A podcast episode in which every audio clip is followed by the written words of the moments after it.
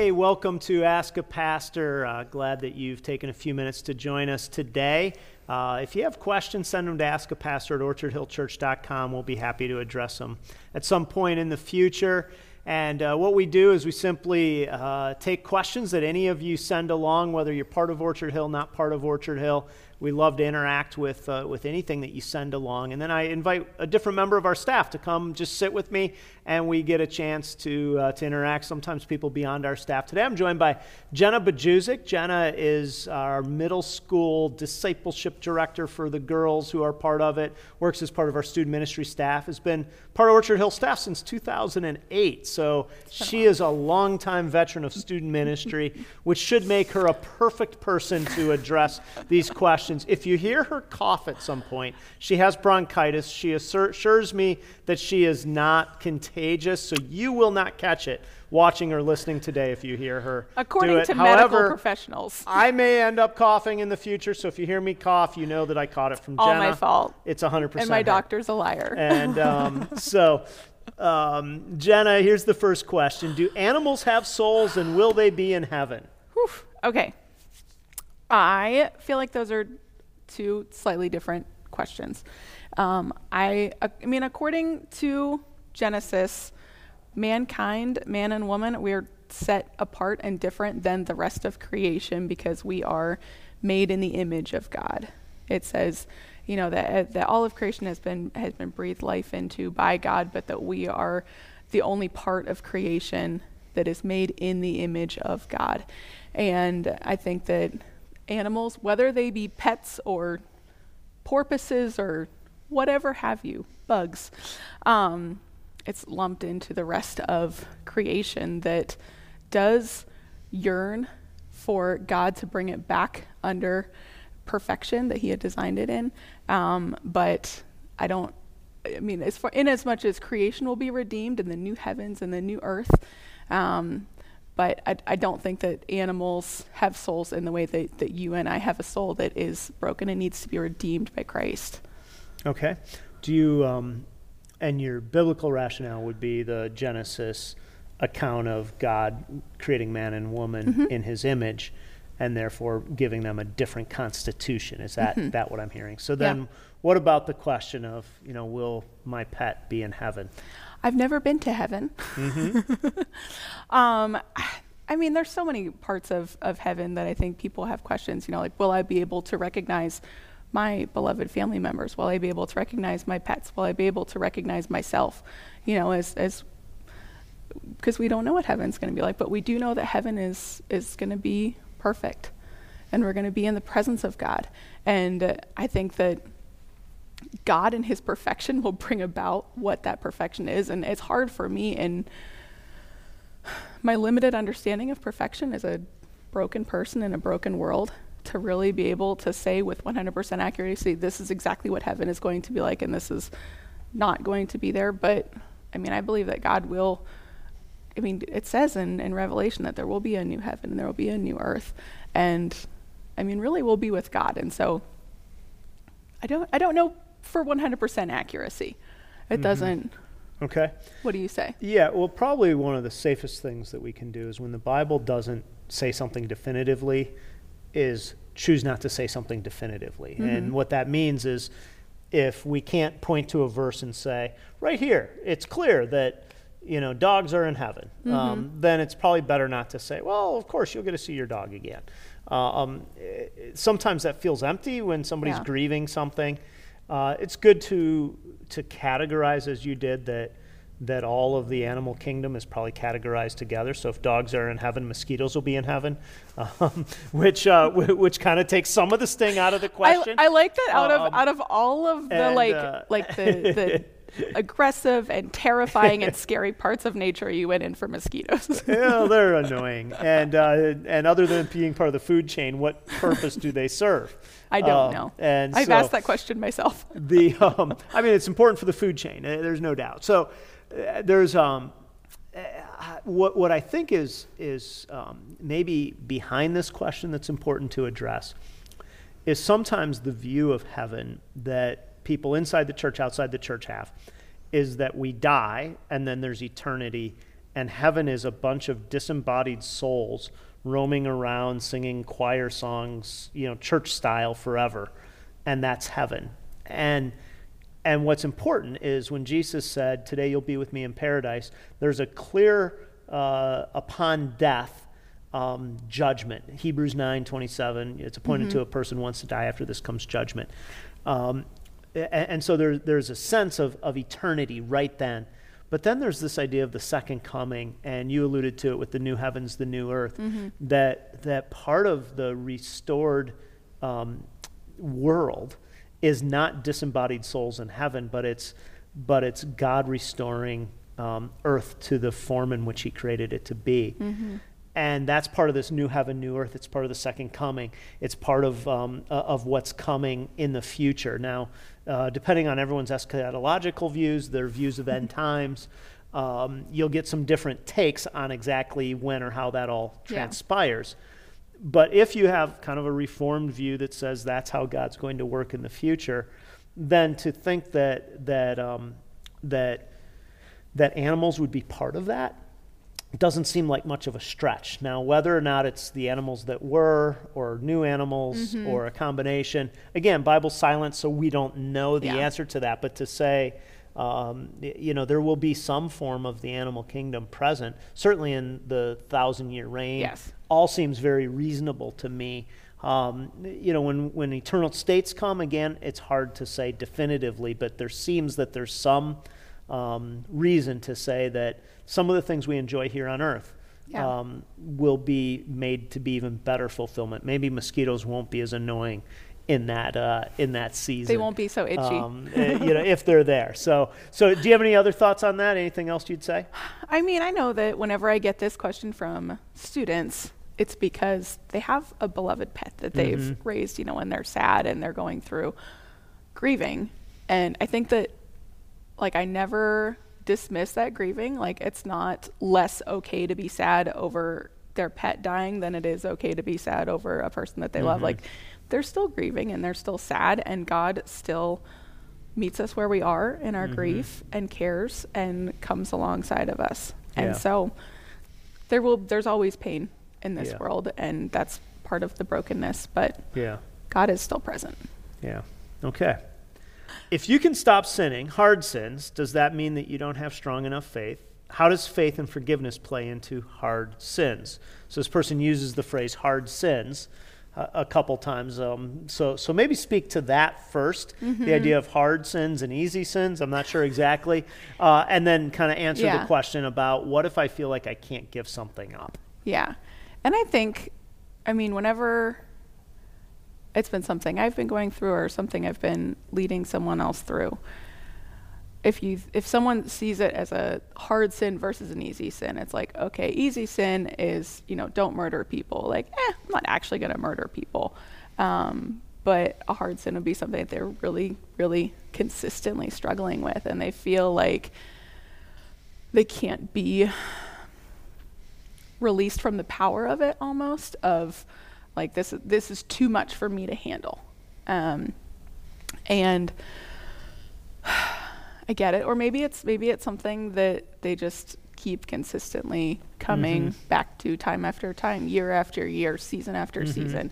That it's um, something that's really persistent in their life. And I think honestly, what's behind this question is I meet a lot of people and I talk to a lot of students who have this perception that once I get to a certain like a gas tank, like, okay, well, if my faith is like really, really full, then I'm not going to have problems. I'm not going to struggle with sin. I'm not going to, like, it's going to be, following Jesus will be easy at some point. And, I mean, following Jesus and, and saying yes to even the hard things that he asks us to do does become easier with time and practice. But I don't think that there's ever a point in our life that you can say like, oh, um, I'm like done struggling with sin. I'm like past mm-hmm. that point in my life. Um, I just that's not what right. I see. Well, what happens, I think, is is the longer you are a person of faith, the longer you follow Christ, some sins become easier to stop, Mm-hmm. But you become aware of Yeah. some other things that maybe you didn't even think about before. I had a And- professor who talked about it. It's like this, like like a screw, Hmm. only it goes deeper. You know, Mhm. whenever you're a, a new Christian, you're a new person of faith. You know, you hit against this pride issue, and then you come back to it. and You're like, wait, I thought I, I thought I had Mm-hmm. that. I thought it, I thought it, and then it just kind of Yeah, it keeps you- winding its this way down. as the Spirit works in your life, you Mhm. become more and more aware of how deeply rooted it is. yeah, And I, I mean, it also could be referring to a, an addiction, right you know, and, and something like that. And I think there's some other stuff that goes into that. Yeah, well, there's. I- I think there's a couple elements that are important in this conversation that that are often overlooked. Because the easy, quick answer is no, you don't have a too weak of faith, and yes, we all keep sinning Yeah. to a degree. The the the the real question though is is when somebody says, "Does that mean I don't have faith?" I, I think there's a time when when there's a callousness to the idea of sin that Scripture calls us to examine whether or not we still have faith. Uh, for example, uh, Hebrews 10:25 says, "If we deliberately keep on sinning." Sorry, 1026. If we deliberately keep on sinning after we have received the knowledge of the truth, no sacrifice for sins is left. Um, that's strong. That's scary. Uh, because what that says is if you keep saying, "Hey, I'm good. I'm going to do what I want to do," Yeah. that there and and my understanding of this would be to say that's not saying that you've lost what you already had. What it would be saying is is if you get to a point where you say, "I don't care, and I'm just going to sin because it's what I want to do." The no sacrifice for sins is left means that you aren't actually trusting in Jesus when you get to the point where Yeah. you can live that way. And and to drive that even further, uh, there's several places in First John that that make statements that are just as strong about sin. Um, and uh, and so here's here's one. If anyone claims to be in the light but hates his brother or sister, he's still in the darkness. Anyone who loves their brother or sister lives in the light. Um, and there's nothing in them um, but to make them stumble. And what that's talking about is it's saying that as soon as you are at odds with somebody, you're in sin. But if you claim to have no sin, then, then you don't. But then just the next chapter over, um, in First John, we see that, that he says uh, that anyone who continues basically in sin has every reason to question whether or not they're in Christ. And so and so it's almost talking out both sides of its mouth where it's saying at one hand, don't say you're without sin because because we all sin, but don't be stuck in sin or it means that, that that you have a reason to examine your faith. And Yeah. so and, and so probably the question behind the question often for somebody I think who's who's asking this question is uh, one of two things either how much can i get away with before i have to actually um, deal with it. Or secondly i do feel kind of stuck and and and then i'm in trouble. And my answer would be as long as you feel stuck in sin and have some regret over it it means god's still at work in your life it's when Yeah. you no longer ask the question and no longer have any concern Yeah. that you need to be concerned Yeah. um, as long as you're concerned, it means that, that, that you're still saying, I want to do right, but I keep getting stuck. Now, that Mm-hmm. doesn't mean that you shouldn't have strategies or ways to try to Yeah. overcome the habit because. It says to flee from sin. Right, and That's sin is running. ultimately destructive to us. It's not like God just gives us arbitrary rules to follow. The the places where we fall to sin, we're hurting ourselves, not not anything And sometimes else the people more. around us too. Exactly, and and so to to come to the point of saying I do want to root this out of my life, I want to get rid of it, Mm-hmm. is is probably the issue. So yeah, do, do you have any other thoughts, comments on that? Yeah, I, it is. It is different if it's something that you're like, oh, like it, I believe that one verse said like the deliberate, like you are Mm-hmm. pursuing this sin, or it depends on which direction you're running. Really, Right. you know, like if you're if you're fleeing from the sin and fleeing towards God and getting people around you, it's not like it's hard because you don't have faith. It's hard because it's hard. Mm-hmm. you know, and stuff with your heart. I mean, it's the it's just not easy. Mhm. Um, but if you're running towards your sin, then I think you there is a time when Mhm. you need to get a heart check, Mm-hmm. or in my experience, life will bring you a heart check. Mm-hmm. Right. Well, yeah, and again, I think it's uh, it's uh, getting to the point of not caring Yeah. is probably a good indicator of saying, okay, that's now an issue. As long as you care, then you say, okay, I'm still seeking God even if I'm struggling. Yeah. Stay in the struggle, work to overcome it, Yeah. get every resource you can to overcome it. Yeah. Um, and again, I don't think that means weak faith. Sometimes the the awareness of it is actually stronger faith. The people I worry about are people who are like, "No, I haven't sinned in three years." It's like, wow, um, okay, your Yeah. definition of sin has become so shallow that or you're, so oblivious to yourself. Right, that you're not aware of the thoughts or the patterns or the motivations of your heart. Like you may not have done, you know, violated something that everyone goes, "Oh, that's sinful." Yeah. But but to think that you didn't have a prideful, arrogant thought for three years um, is probably unlikely. Yeah. And, and so yeah. All right. Um, here's a question. Uh, what should my approach to baptism be, and what does uh, what how does that fit into faith? How important is it? What if I don't get baptized? There's a lot of questions there. Yes, that's not a question. That's questions. Um, I think I mean baptism is is incredibly important. Whenever Christ sent out his disciples, he says, you know, like go to all the nations and teach them and to be, repent and be baptized.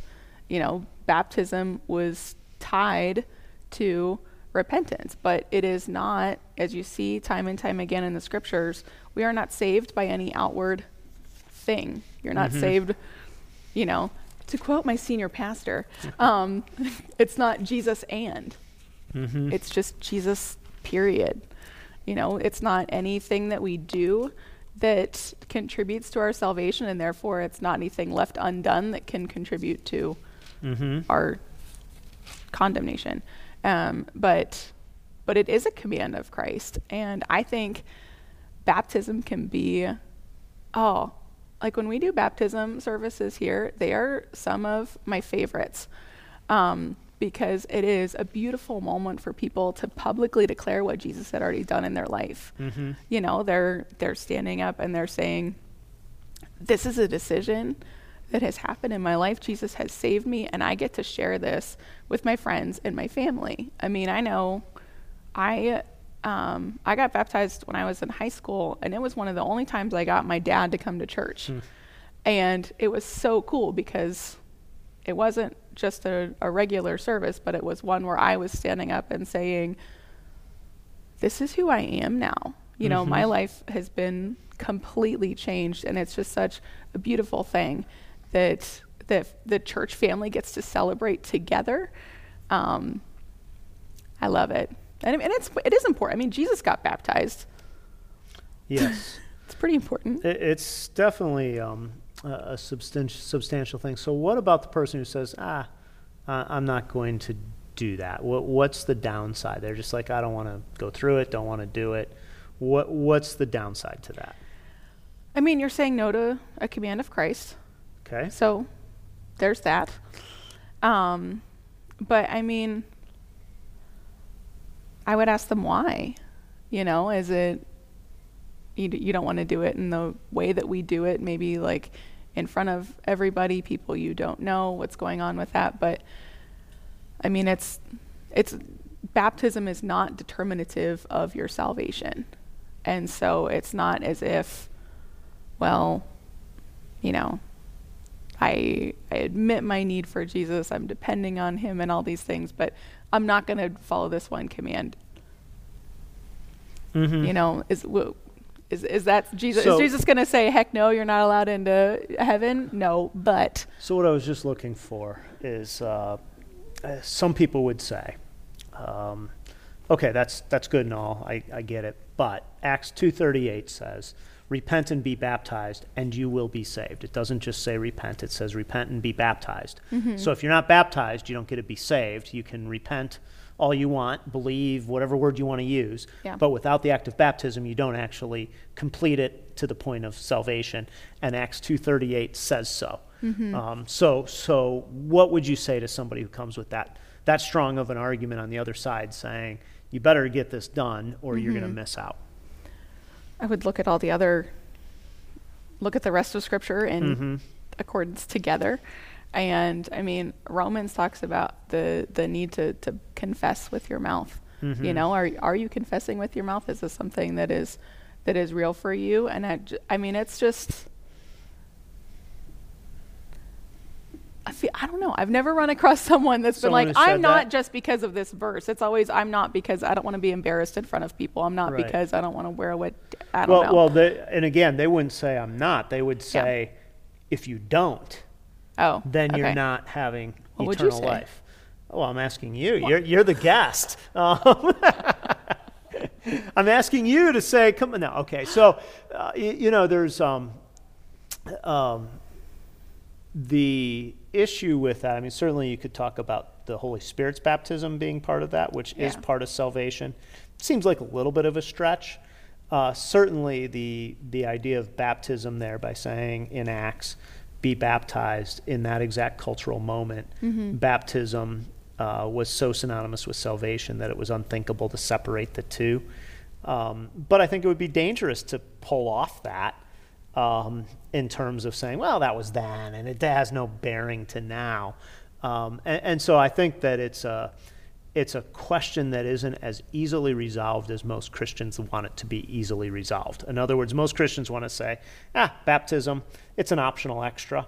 When it is a command of God, so as you said, it's a, at a minimum disobedience to not follow Christ in water baptism, and and if you're the rite of initiation is a point of disobedience, um, you at least need to go back and say, is that genuine faith? You, you know, if you're joining National Honor Society as a high school student, they say, but the only way you can join is if you come to the induction ceremony. You must be here. And you're like, I don't want to do an induction ceremony. Forget it. Um, what they'd probably do is say, well, you got into National Honor Society not because of the induction ceremony, but because of all the stuff you did. But in order to be in, um, we want you to do this, and and it, your refusal to do it says you aren't really interested in it. That might be kind of how I would understand that Yeah. to say I don't I wouldn't put say oh it's part of it, but I would say but also don't minimize it to have no meaning. Yeah. And I think too often in the Christian church that that's what happens. It becomes well that's just this optional extra for those who really want it, rather than this is actually something that that matters in terms of of public identification with Christ in a substantial way. So, Mm-hmm. Yeah. so we need to leave it here. Jenna, thank you for uh, for, for joining me. us. And uh, again, if you have questions, send them to askapastor at orchardhillchurch.com. We'll be happy to address them at some point in the future.